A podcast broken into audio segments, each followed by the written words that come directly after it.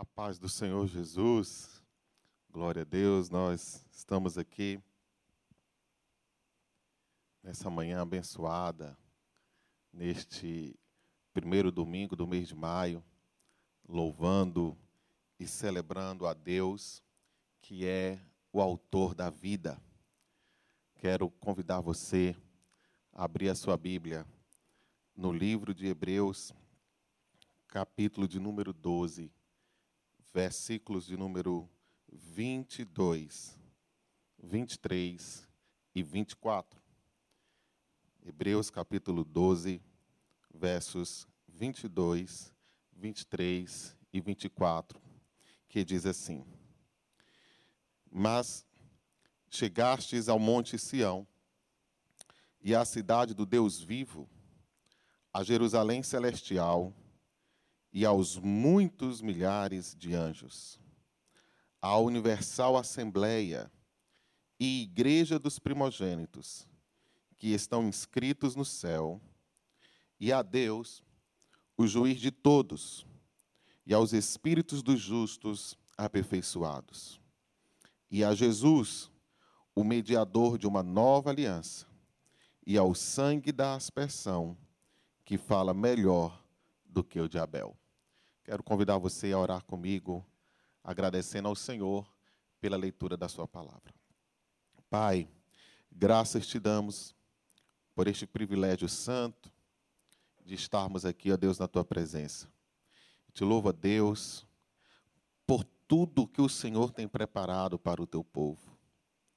Te louvo, ó Deus, por este tempo, esta ocasião. Eu te louvo, ó Deus, pela instrumentalidade deste meio de comunicação, destes equipamentos, ó Deus, através dos quais tem sido fonte e canal de bênção para muitas e muitas pessoas. E eu creio, ó Deus, que nesta manhã, mais uma vez, o Senhor há de manifestar a tua bondade, o teu amor, a tua misericórdia e o teu poder, porque tu és todo-poderoso, onisciente, onipresente. Em nome de Jesus, Pai, nós oramos e te agradecemos. Amém. Glória a Deus. Meus irmãos, esta palavra que eu quero compartilhar convosco nesta manhã, uma palavra que brotou no meu coração no culto de Páscoa. Eu tive a oportunidade de estar aqui, auxiliando o pastor Ilquias na direção do culto. Enquanto o pastor Ilquias pregava, o Eliseu estava até perto de mim, e aquela palavra soou tão forte ao meu coração. E hoje, pela misericórdia e a bondade do Senhor, quero compartilhar convosco, porque a palavra de Deus, ela é assim. Ela é um rio caudaloso, de águas profundas.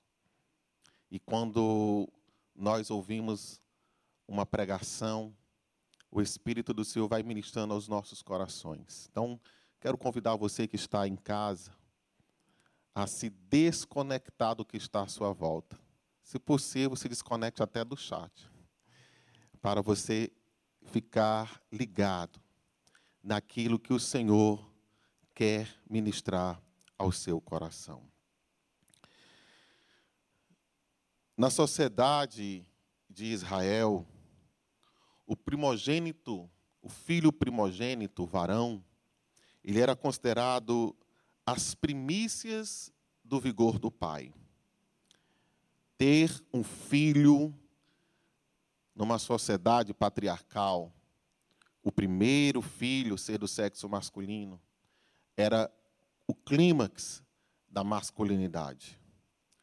E este filho, ele, na ausência do pai, ele era revestido de autoridade,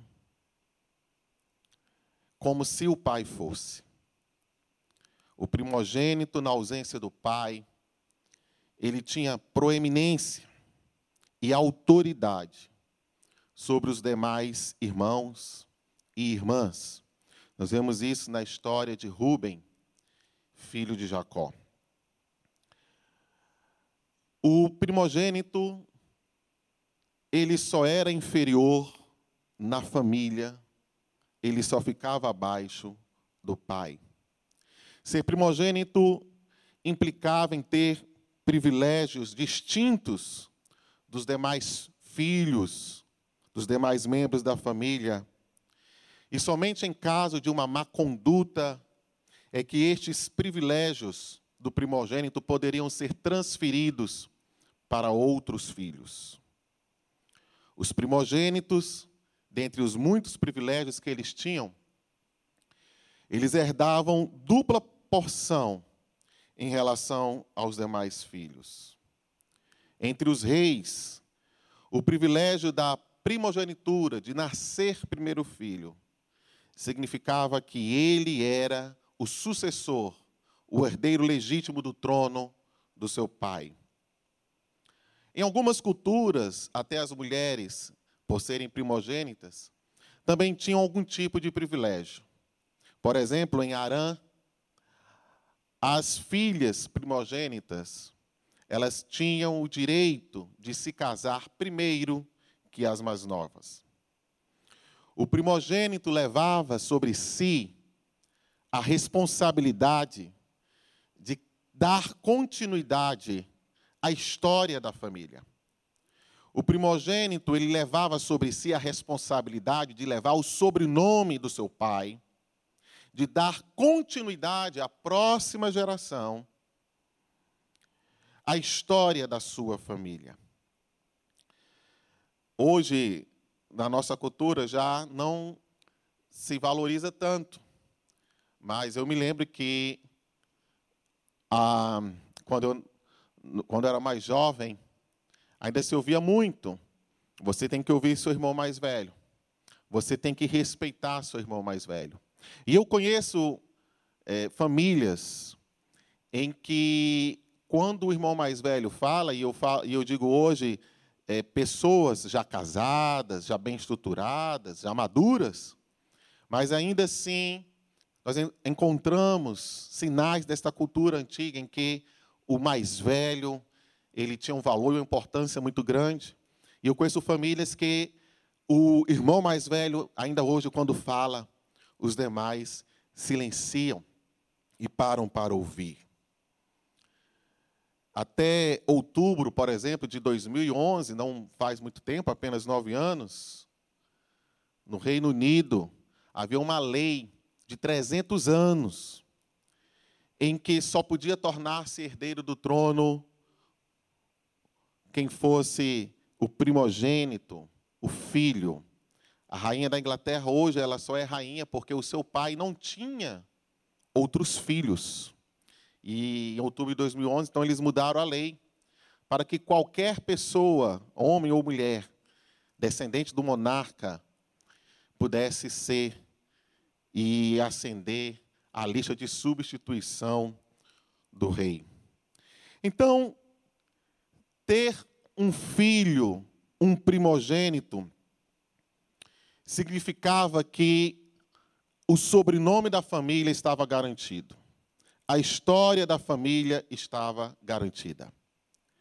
E Deus, lutando pelo povo de Israel,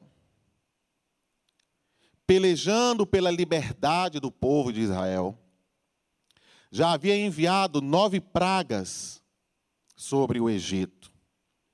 E aquelas nove pragas ainda não haviam sensibilizado suficientemente o, o rei e o povo egípcio para que o povo de Israel pudesse ser livre.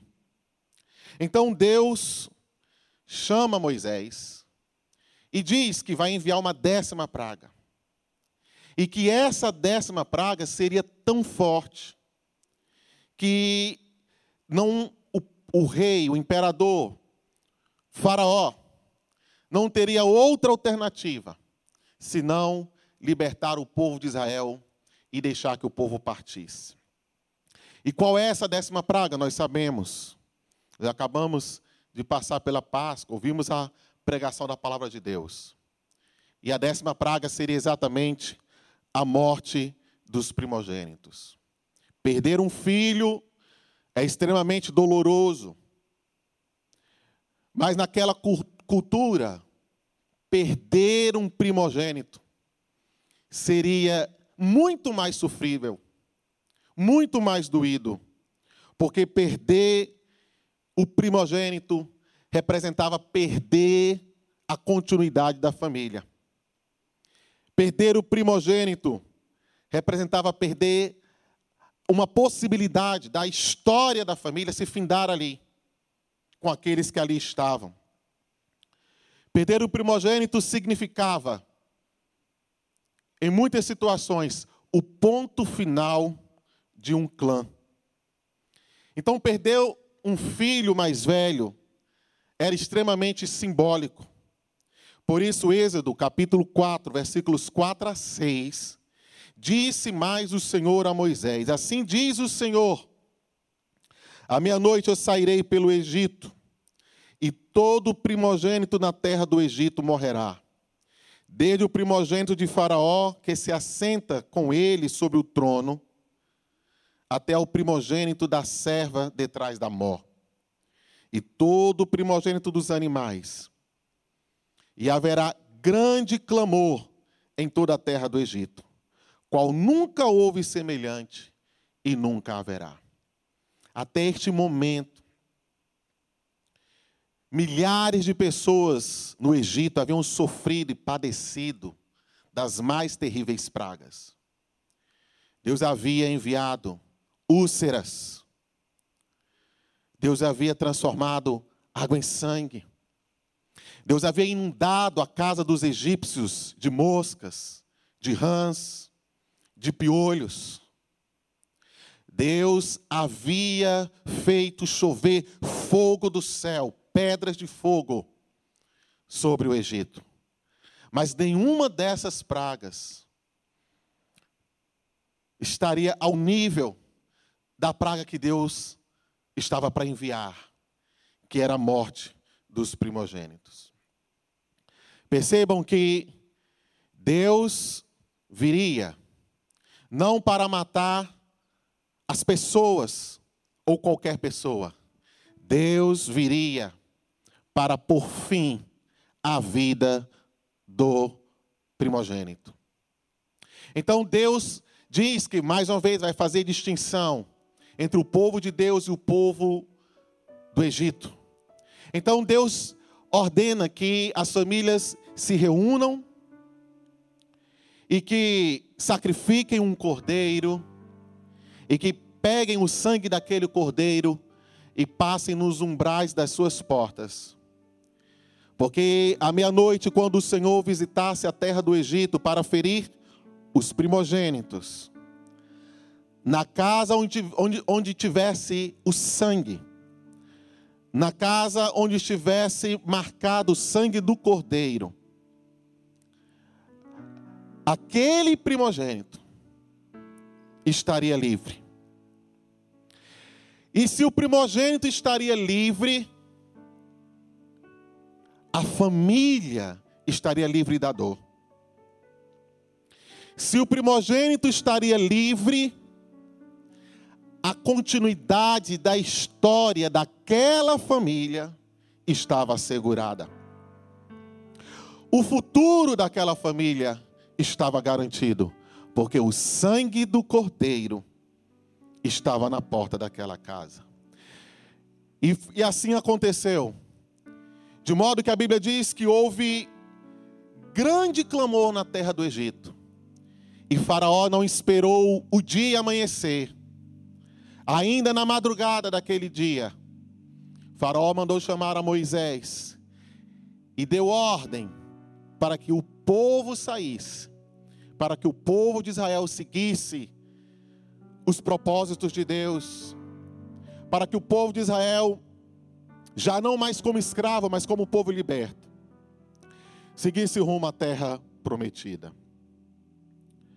A palavra do Senhor nos diz, em Êxodo treze e dois, que como consequência da décima praga, não somente o povo de Israel foi liberto, mas também Deus santificou os primogênitos. Diz assim o texto: santifica-me todo primogênito, todo que abrir a madre de sua mãe entre os filhos de Israel, assim de homens como de animais, é meu. A partir daquele dia, os primogênitos passaram a ser propriedade do Senhor. A partir daquele dia, os primogênitos passaram a ser consagrados a Deus. Pertenciam exclusivamente ao Senhor. Passado algum tempo, desde que o povo de Israel deixou o Egito, Deus então entrega a Moisés os mandamentos, as leis, as ordenanças. E Deus escolhe dentre todas as tribos de Israel, Deus escolhe a tribo de Levi, para que a tribo de Levi fosse a tribo sacerdotal. Da tribo de Levi viria o sumo sacerdote. Da tribo de Levi viriam os sacerdotes. E da tribo de Levi sairiam os levitas. Os líderes religiosos de Israel viriam da tribo de Levi. A tribo de Levi assume a responsabilidade dada por Deus de liderar o povo, de orar pelo povo, de serem os mediadores entre Deus e o povo. A tribo de Levi assume a missão dada por Deus, de oferecerem os sacrifícios a Deus. A tribo de Levi assume a responsabilidade diante de Deus, de cuidar da manutenção do culto, de cuidar dos utensílios, da ordem, da organização, dos móveis, da mobília, de tudo aquilo que estava ligado ao santo culto ao Senhor. A tribo de Levi assume a responsabilidade de ser a tribo conselheira, de ser a tribo que traz conselhos, juízos, de acompanhar o povo de Israel na sua trajetória.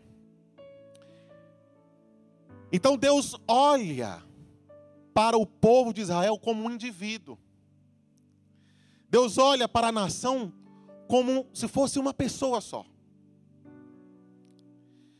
E então Deus, que havia consagrado os primogênitos, Deus olha agora para a tribo de Levi e diz o seguinte: agora eu vou fazer uma troca. No lugar de todos os primogênitos, eu escolho a tribo de Levi.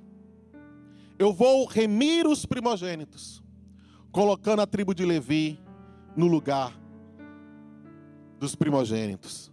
Números capítulo três, versículo doze. Eu, eu mesmo, tenho tomado os levitas do meio dos filhos de Israel, em lugar de todo primogênito que abre a madre. Entre os filhos de Israel, os levitas serão meus, porque todos os primogênitos são meus. No dia em que feri a todos os primogênitos na terra do Egito, santifiquei para mim todos os primogênitos em Israel, tanto dos homens como de animais. Meus serão, eu sou o Senhor. Números dezoito e seis. Eis que tenho tomado vossos irmãos, os levitas, do meio dos filhos de Israel. Eles vos são uma dádiva, feita ao Senhor, para fazerem o serviço da tenda da revelação. Vejam, Deus chama os filhos de Levi e dá aos filhos de Levi a responsabilidade de primogênitos. Deus aplica à tribo de Levi os princípios do que é ser um filho primogênito. A responsabilidade de levar o nome do seu pai, a responsabilidade de dar continuidade à história, estava sob a tribo de Levi. A tribo de Levi, como filhos primogênitos, tinha a responsabilidade de levar o nome de Deus, de conduzir os demais à presença do Senhor, de fazer conhecido o nome do Senhor entre todas as nações. Os filhos de Levi eram os primogênitos do Senhor. E o Senhor diz que Deus, filho de Levi, como presente. Acho essa, essa expressão tão linda. Eles são dádivas do Senhor, presentes do Senhor, para fazer o serviço do Senhor.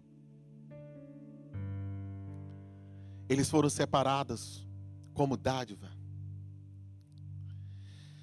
E por conta desta responsabilidade, quando a nação de Israel entrou na terra de Canaã, Deus ordenou a Moisés e a Josué que eles dividissem o território entre os filhos de Israel.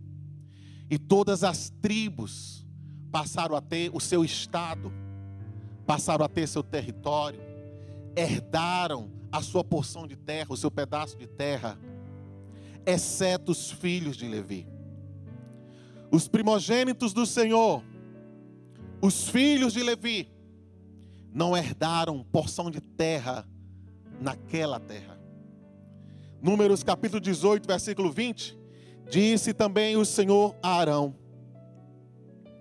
na tua terra herança nenhuma terás, e no meio deles nenhuma porção terás. Parece injusto. Todo mundo ia ter um pedaço de terra. Todos os filhos de Israel iam ter a sua herança. Mas o Senhor diz, vocês não terão. Mas o Senhor diz, eu sou a tua porção. Eu sou a tua herança entre os filhos de Israel. Josué capítulo treze, versículo trinta e três. Quando Josué, dando continuidade à obra de Moisés, que ele faz a divisão, ele olha para a tribo de Levi e diz, contudo a tribo de Levi, Moisés não deu herança, o Senhor, o Deus de Israel, aleluia, é a tua herança, como ele tinha dito. A herança dos primogênitos de Deus, guarde esta palavra, a herança dos primogênitos do Senhor é o próprio Deus. O patrimônio dos filhos de Levi não era a terra. O patrimônio dos filhos de Levi, a herança que os filhos de Levi iriam passar de pai para filho, era o Senhor. Tudo isso debaixo da antiga aliança. Tudo isso debaixo da lei de Moisés. Vale ressaltar que Deus, ele é especialista em reescrever histórias, em mudar situações. E Deus muitas vezes preferiu o mais novo do que o mais velho. Foi assim que Deus preferiu a Isaac no lugar de Ismael.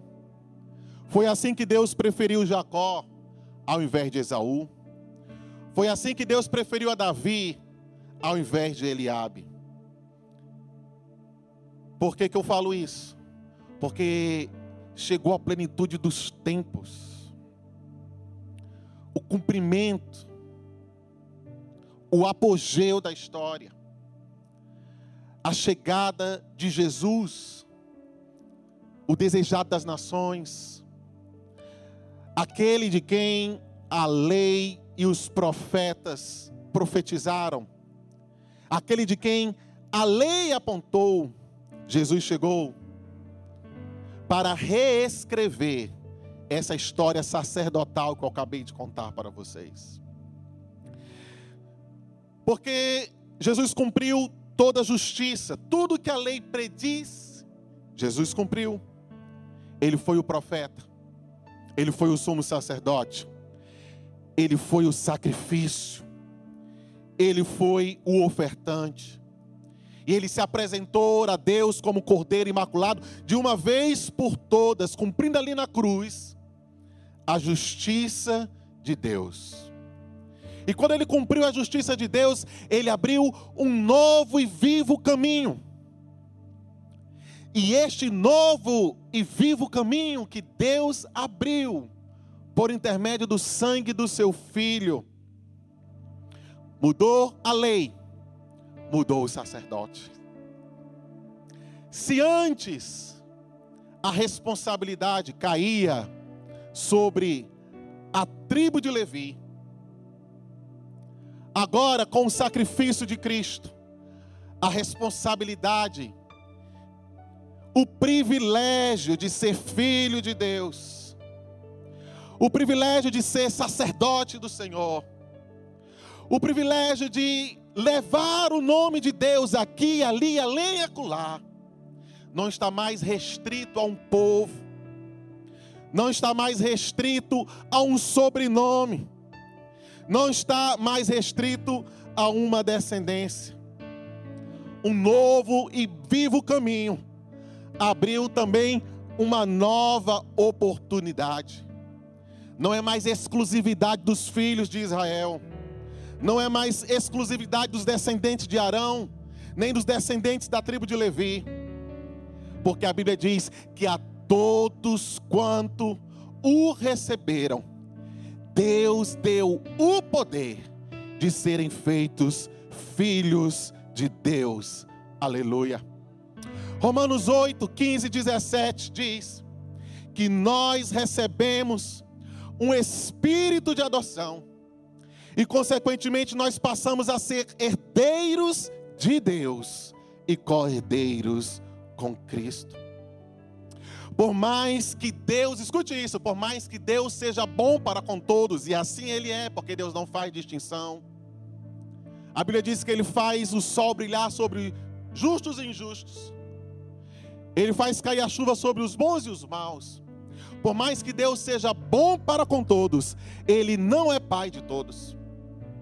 Deus só tem um Filho, Jesus Cristo, o unigênito do Pai. Mas, com o sacrifício e a vinda do unigênito, Ele abriu uma oportunidade. E que oportunidade é essa? É de nós também nos tornarmos filhos de Deus. Só tem uma maneira de você ser filho de alguém, duas maneiras. Ou você vai ser filho por geração, ser gerado de alguém. Ou você vai ser filho por adoção. Nós não podemos ser filhos de Deus por geração, porque este é Jesus, o unigênito. Mas nós podemos ser filhos de Deus por adoção. Alguém tem um chefe, alguém tem um patrão e diz assim: ele é tão bom para mim, ele é como um pai para mim. Essa pessoa pode ser boa o suficiente a ponto de você comparar essa pessoa com o seu pai. Mas escute, esta pessoa nunca será o seu pai. Os únicos direitos que você terá dessa pessoa são os direitos garantidos em lei, e nada mais do que isso, a não ser que esta pessoa decida lhe adotar como filho. Aí você passa a ter os direitos e os privilégios de quem é filho. Assim é Deus para conosco. Ele é bom para todos nós, mas você precisa tornar-se filho por adoção.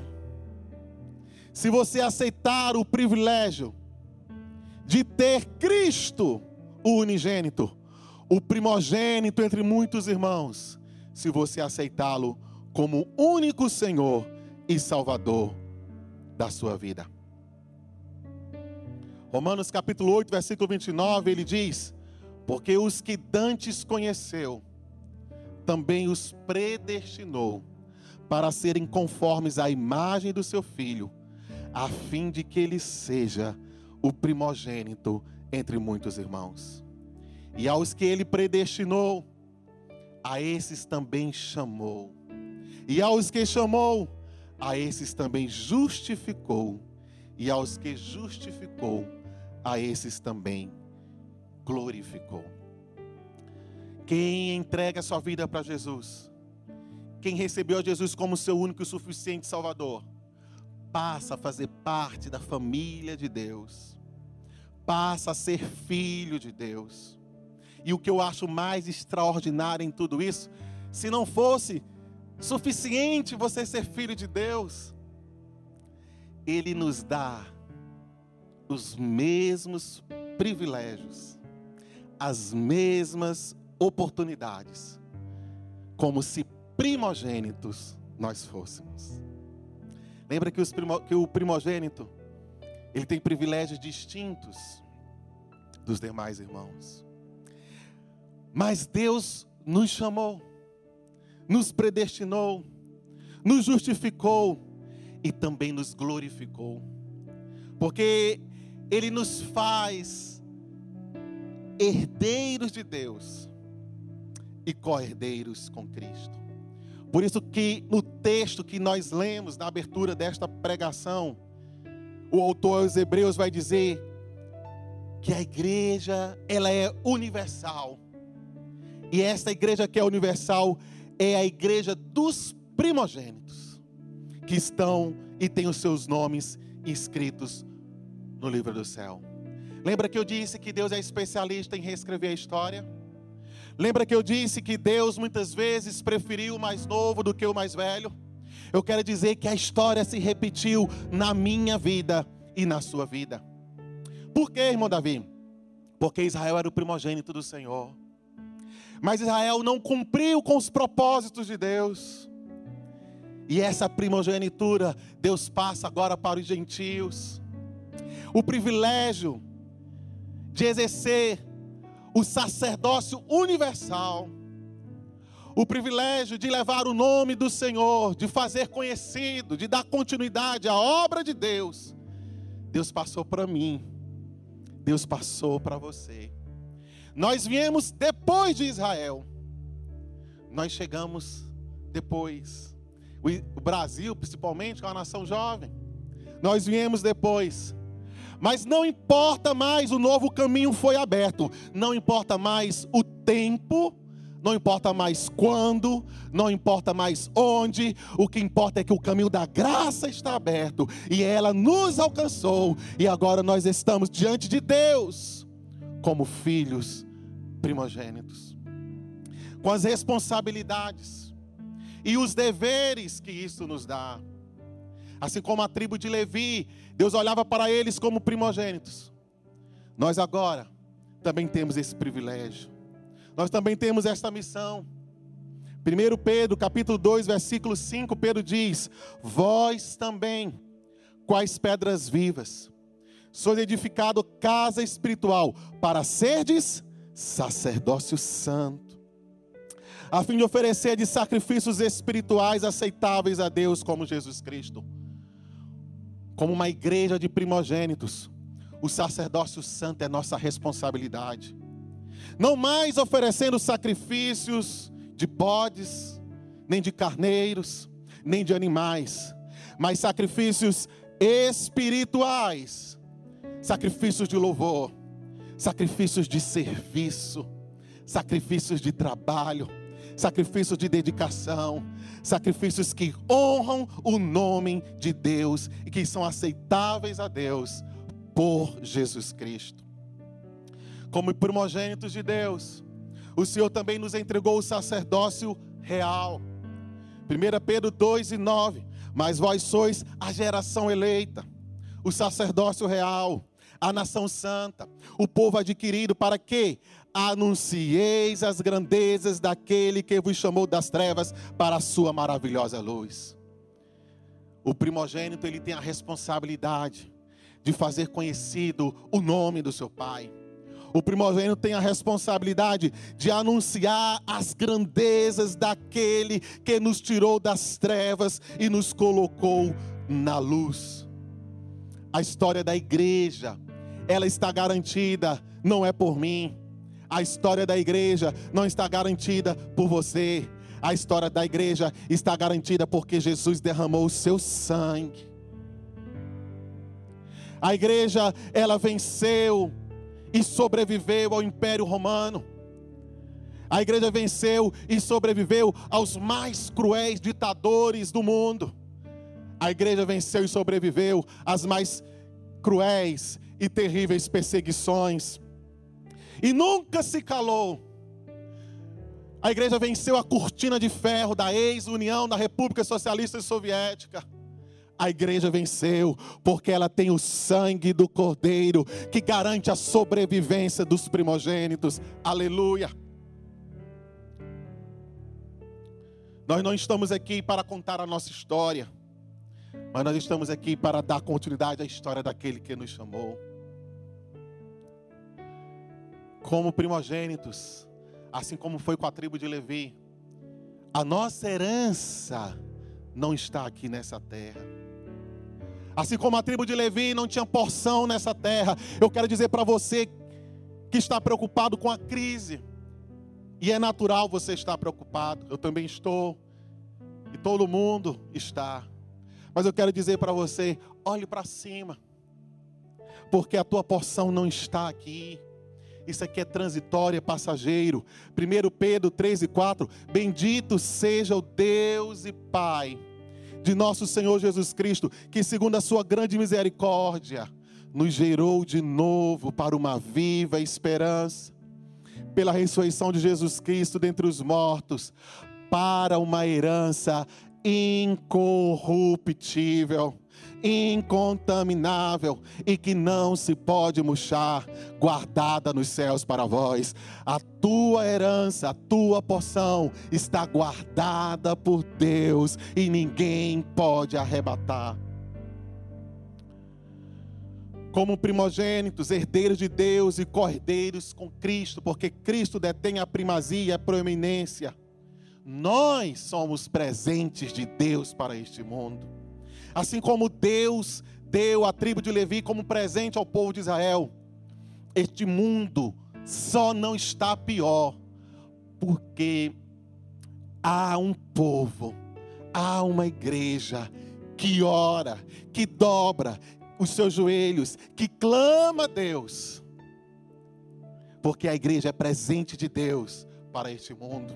Efésios capítulo quatro, versículos onze a dezesseis, o apóstolo Paulo diz que é Deus quem dá os evangelistas, é Deus quem dá os missionários, é Deus quem dá os profetas, é presente de Deus.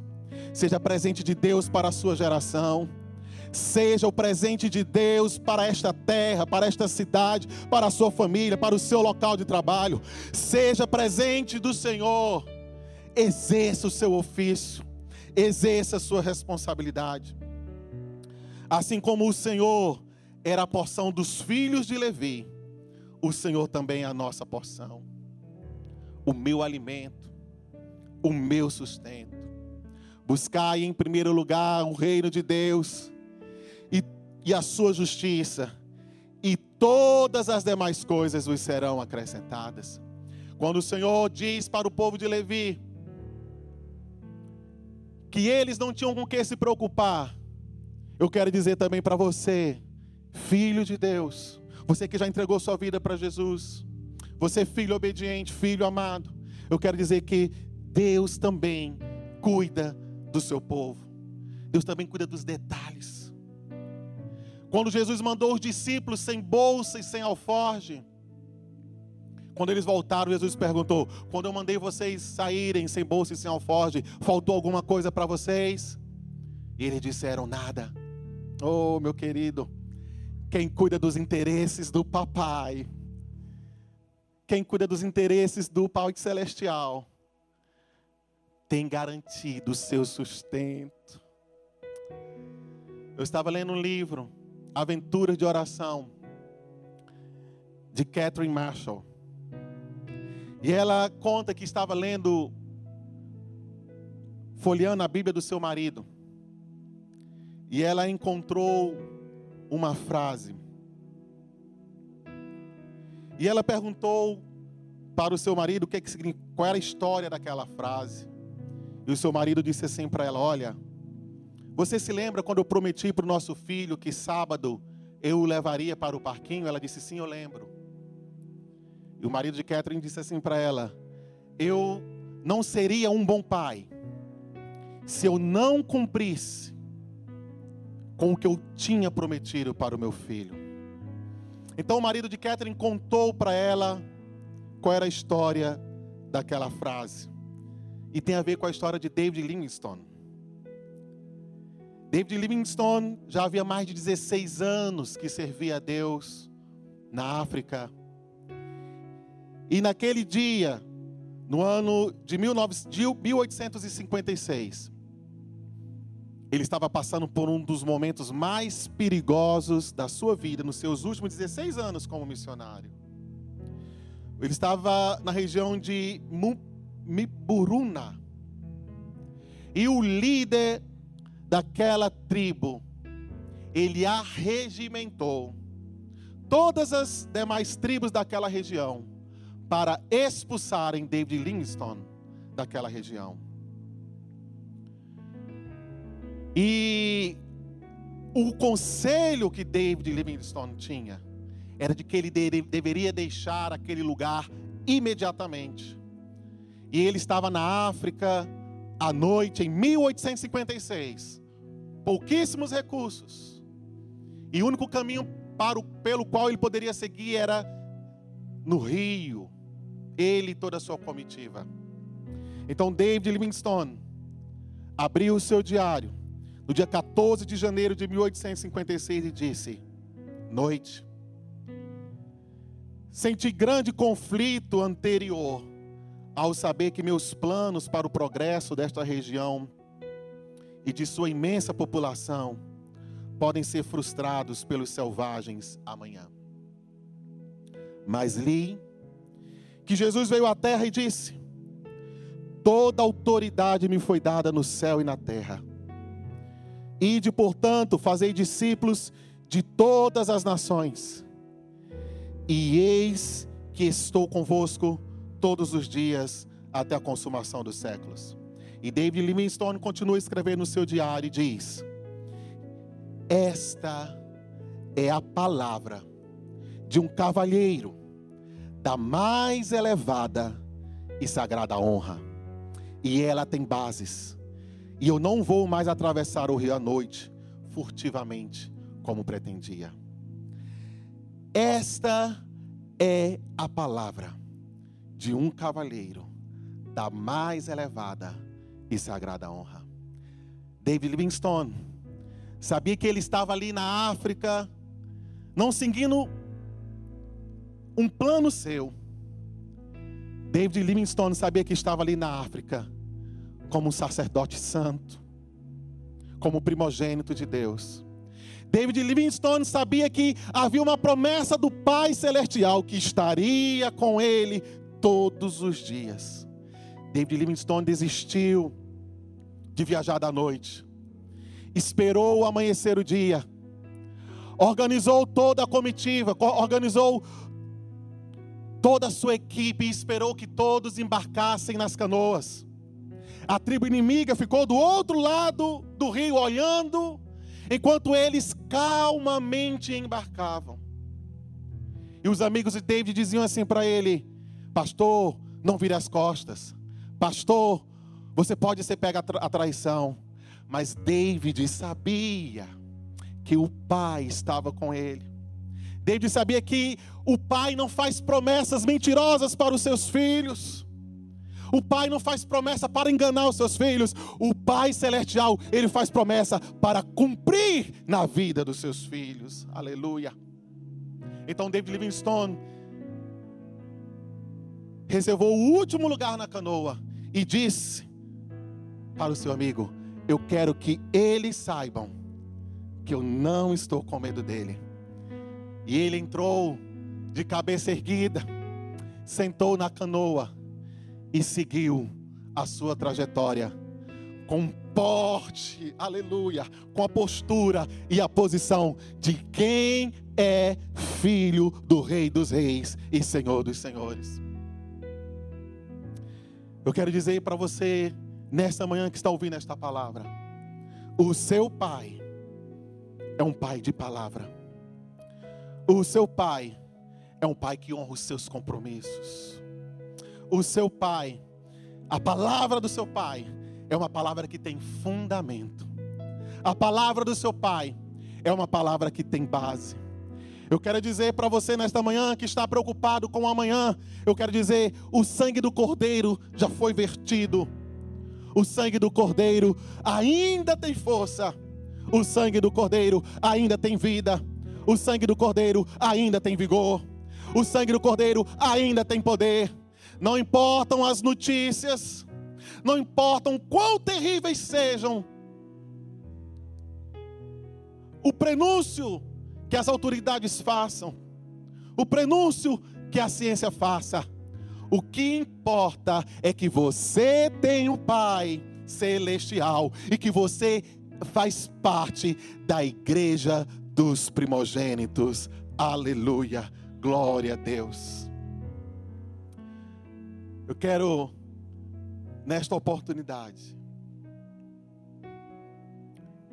convidar você que está ouvindo esta palavra, que ainda não entregou sua vida para Jesus, você que ainda não assumiu um compromisso com Deus, eu quero dizer que o caminho ainda está aberto, a porta ainda está aberta.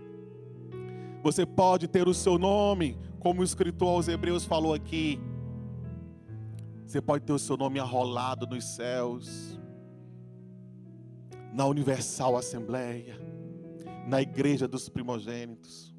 Você pode fazer parte da família de Deus. Você também pode ter este privilégio de ser filho de Deus, de ter o irmão mais velho, poderoso, Jesus Cristo, de ter um pai que cumpre o que ele diz. Você tem este privilégio, esta oportunidade aqui nesta manhã. Eu quero convidar você a entregar sua vida para Jesus. Aceite, receba Jesus como Senhor e Salvador da sua vida. Coloque o seu nome aí agora, no Facebook, no YouTube. Escreva aí nos comentários: eu recebo Jesus como meu único e suficiente Salvador.